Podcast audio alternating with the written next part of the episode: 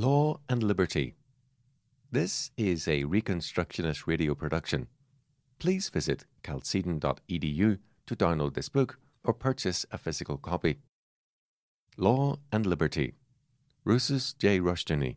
Copyright 1984 and 2009. Vallecito, California. Chapter 1 Can we legislate morality? An oft quoted statement has it that we can't legislate morality. We are told that it is useless and even wrong to enact certain kinds of legislation because they involve trying to make people moral by law. And this, it is insisted, is an impossibility.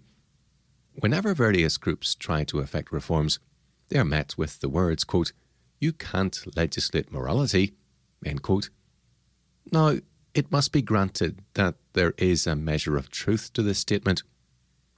If people could be made more moral by law, it would be a simple matter for the Board of Supervisors or for Congress to pass laws making all Americans moral. This would be salvation by law. Men and nations have often resorted to salvation by law, but the only consequence has been greater problems and social chaos. We can agree, therefore, that people cannot be saved by law, but it is one thing to try to save people by law, another to have moral legislation, that is, laws concerned with morality. The statement, quote, you can't legislate morality, end quote, is a dangerous half truth, and even a lie, because all legislation is concerned with morality every law in the statute books of every civil government is either an example of enacted morality or it is procedural thereto. Our laws are moral laws representing a system of morality. Laws against manslaughter and murder are moral laws.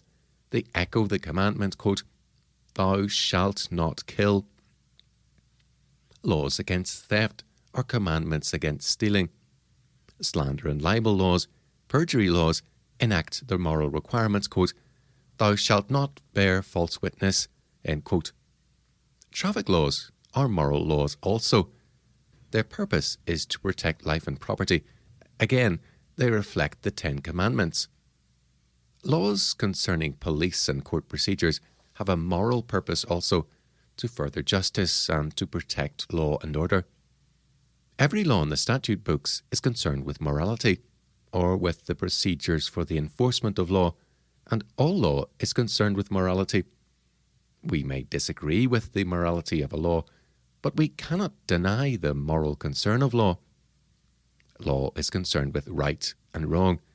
It punishes and restrains evil and protects the good. And this is exactly what morality is about. It is impossible to have law without having morality behind that law, because all law is simply enacted morality. There are, however, different kinds of morality. Biblical morality is one thing, and Buddhist, Hindu, and Muslim morality radically different moral systems. Some moral laws forbid the eating of meats as sinful, as, for example, Hinduism, and others declare that the killing of unbelievers can be a virtue, as in Muslim morality. For Plato's morality, some acts of perversion were noble forms of love, whereas for the Bible, the same acts are deserving of capital punishment. The point is this all law is enacted morality and presupposes a moral system, a moral law, and all morality presupposes a religion as its foundation. Law rests on morality, and morality on religion. Whenever and wherever you weaken the religious foundations of a country or people, you then weaken the morality also, and you take away the foundations of its law. The result is the progressive collapse of law and order and the breakdown of society. This is what we are experiencing today. Law and order are deteriorating because the religious foundations, the biblical foundations, are being denied by the courts and by the people our American system of laws has rested on a biblical foundation of law, on biblical morality, and we are now denying that biblical foundation for a humanistic one. From colonial days to the present, American law has represented biblical faith and morality. Because it has been biblical, our laws have not tried to save men by law, and they have sought to establish and maintain that system of law and order which is most conducive to godly society. Now, our increasingly humanistic laws, courts, and legislators are giving us a new morality. They tell us, as they strike down laws resting upon biblical foundations, that morality cannot be legislated. But what they offer is not only legislated morality, but salvation by law. And no Christian can accept this. Wherever we look now, whether with respect to poverty, education, civil rights, human rights, peace, and all things else, we see laws passed designed to save man. Supposedly, these laws are going to give us a society free of prejudice, ignorance, disease, poverty, crime, war, and all other things considered to be evil. These legislative programs add up to one thing salvation by law. This brings us to the crucial difference between biblical law and humanistic law. Laws grounded on the Bible do not attempt to save man or to usher in a brave new world, a great society, world peace, a poverty free world, or any other such ideal. The purpose of biblical law, and all laws grounded on a biblical faith, is to punish and restrain evil and to protect life and property, to provide justice for all people. It is not the purpose of the state and its law to change or reform men. This is a spiritual matter and a task for religion. Man can be changed only by the grace of God through the ministry of His Word. Man cannot be changed by status legislation. He cannot be legislated into a new character. The evil will or heart of a man can be restrained by law, in that a man can be afraid of the consequences of disobedience. We all slow down a bit on the freeway when we see a patrol car, and we are always mindful of speed regulations. The fact of law and the strict enforcement of law are restraints upon man's sinful inclinations. But while a man can be restrained by strict law and order, he cannot be changed by law. He cannot be saved by law. Man can only be saved by the grace of God through Jesus Christ. Now, humanistic law has a different purpose. Humanistic law aims at saving man and remaking society. For humanism, salvation is an act of state.